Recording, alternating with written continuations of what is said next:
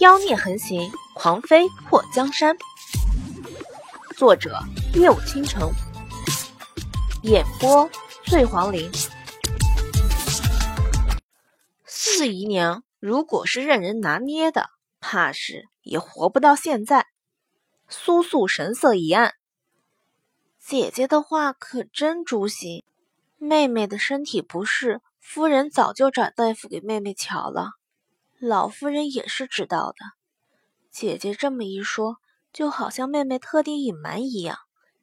夫人对待我们几个，好像对待亲妹妹一样，怎么可能会粗心到不给妹妹找大夫？霍水的脸上微不可见的浮现一抹笑意。看吧看吧，就算是只猫，身处在这后宅中，也是长满了利爪。三姨娘本想挑拨刘宇君和苏苏的关系，没想到的是，刘宇君早就知道了苏苏病了，这下自己算是暗地里吃了个亏。她本是夫人的陪嫁丫鬟，一向深得夫人喜欢，比存在感她不如大姨娘，比温婉才情她不及二姨娘，这比容貌她又及不上四姨娘，本就存在感不强，还没有皇家当靠山，在四个姨娘里，她也只能欺负欺负四姨娘。没想到今天当着这么多人的面，四姨娘丝毫不给她脸面，三姨娘恨得后槽牙都要咬碎了。霍水一边吃东西一边看好戏。都说庭院深深，人心诡谲，女人之间的战争真的是有趣的很。一直没出声的柳氏抬起眼皮看了那几个姨娘一眼，你们都嫌屋里太安静了是吗？谁再多说话，去祠堂待几天。柳氏一出声，几个姨娘都噤声了。在一般人家里，主母严厉的话，姨娘都是要站在主子后面伺候的，这也是柳氏对刘宇君这个儿媳妇不看好的主要原因。虽然刘宇君是大家族的长房嫡女，可那性子太绵软，根本压不住场子。尤其在霍家嫡长子霍一天失踪后，刘宇君还疯癫了很久。这府中的姨娘对刘宇君的态度虽然表面上恭敬，不过暗地里也是不服的。霍水通过一顿饭又大致的了解了一下丞相府的这些女人。老夫人严厉，夫人性子太软，除了会笑就是会哭。大姨娘不管在什么时候什么地点都要插上几句，生怕别人不注意她。二姨娘总是一副高岭之花的模样，三姨娘动不动就挑拨是非，不过脑子却没想象中那么精明。四姨娘是霍文德所有女人中最受宠爱的。就这一顿饭的功夫，霍水发现霍文德往四姨娘那边看了好几眼。别问他为啥观察的这么仔细，他就是这么屌。至于那三个姐妹，霍水总结了一下：霍瑶锦阴险自大，霍莹儿心机重，霍灵儿虽然小，不过也是个不能小看的。一餐结束后，霍水回到自己的院子，那几个霍家公子他并没有仔细打量，就记得都是帅哥。说实话，自从穿越后见到的帅哥太多，他都有些审美疲劳，对于存在感不强的脸实在是没有记住的兴趣。小姐，发现谁可疑了吗？诗画帮霍水拖下大场。钱嬷嬷把房间里火炉的火弄旺盛了一些。小姐这才和他们刚见面，哪里那么快就找出来真凶？霍水把外面的挂衫脱掉。钱嬷嬷说的对，我又不是断案如神的包青天。小姐，奴婢不认识包青天，在奴婢眼中，小姐就是天。诗画用非常崇敬的目光看着祸水。你这丫头就是嘴甜。祸水坐在铜镜前，让赵丽娘帮她拆头发。你们有没有发现后宅做主的还是老夫人柳氏？姨娘不嚣张能笨的，不过丞相夫人似乎并不以为意。不是说丞相夫人曾经疯癫过吗？估计是因为生过病，所以没精力管后宅吧。赵丽娘分析了一下，霍水想了一下，刘宇君和霍文德。我发现这丞相和夫人一个晚上都没有任何眼神交流，丞相倒是和那个四姨娘眉来眼去的，而丞相夫人视若无睹，完全没有任何吃醋的迹象，还不如那个三姨娘重视丞相。小姐，这你就外行了不是？这嫁了人之后，女人就要大度，不能吃醋，要是看到相公和姨娘在一起就泛酸的话，那不成了妒妇了。所以这越是大户人家出身的女人，就越是不能被人冠上嫉妒的名头，把相公惹怒了会被休也说不定。诗画像个大明白一样，整得像你很内行似的。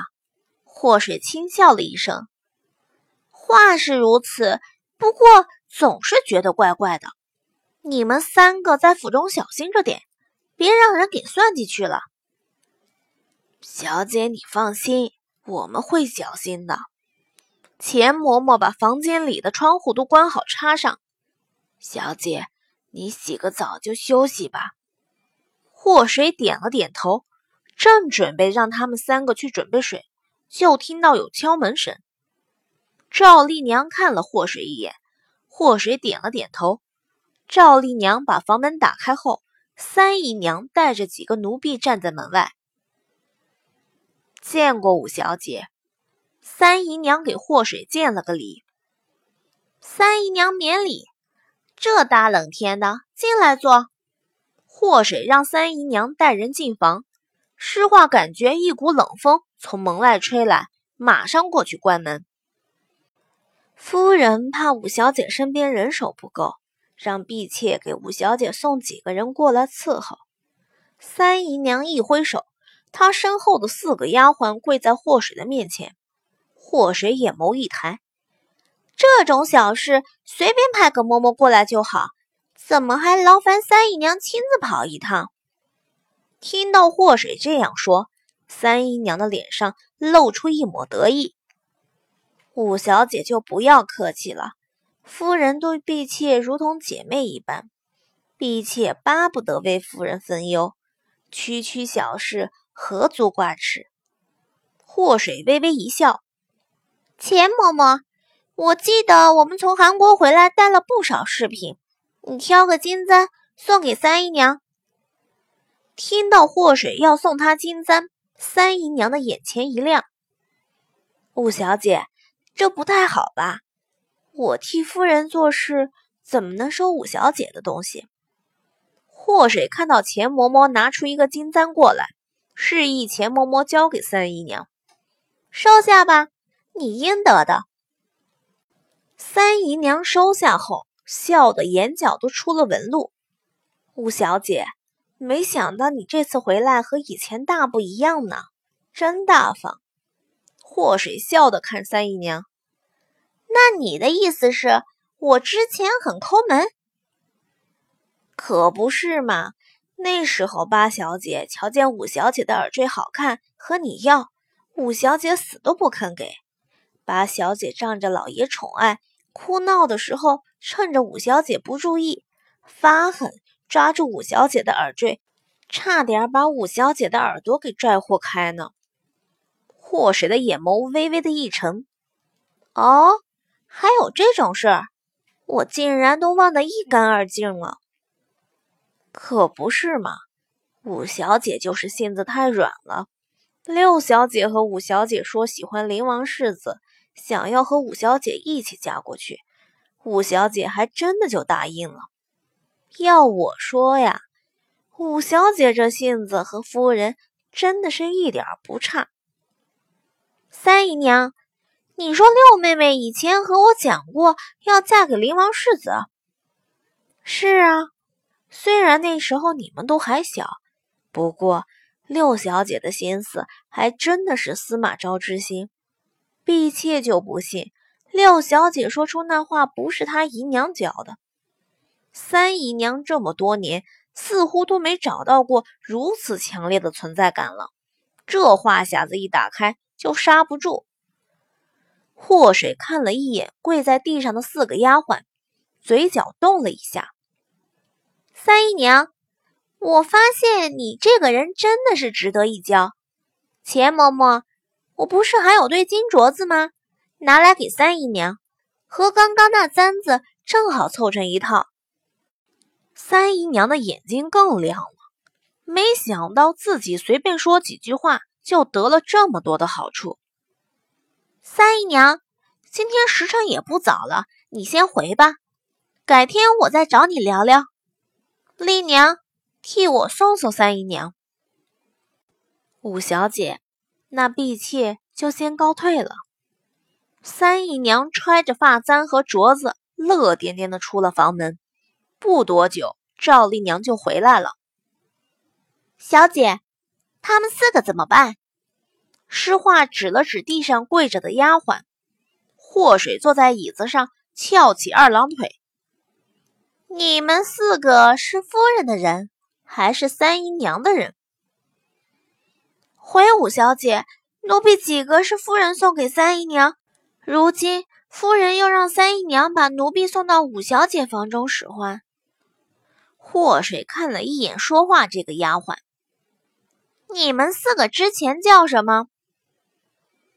回五小姐，奴婢叫大文，奴婢的妹妹叫小文，他们两个，胖点儿的这个叫金锭，瘦点儿的叫银锭。祸水的脸颊抽了抽，他手下的人调查的还真没错，这三姨娘爱财的程度比他还严重，连身边丫鬟的名字都充满了铜臭气。你们两个是姐妹，抬起头，我看看。祸水让离他最近的两个丫鬟抬头，发现她们两个长得一模一样，是双生姐妹，长得还挺标致的。以后你们就叫欣欣和向荣吧。谢谢五小姐。一旁的诗画瞪了他们一眼。小姐就是小姐，什么五小姐？你们跟了小姐以后，只有小姐这么一个主子，难道你们还惦记着别人？小姐，奴婢知错了。欣欣和向荣伏在地上给祸水磕头。祸水给了诗画一个赞扬的目光。你们两个也别叫什么金锭银锭了，以后叫步步和高升吧。小姐，这是男人的名字吧？被赐名高升的丫鬟忍不住嘀咕了一声。祸水眼眸一冷。高升这名字不好，那你觉得我叫祸水很好听？我们要不要换一换？嗯。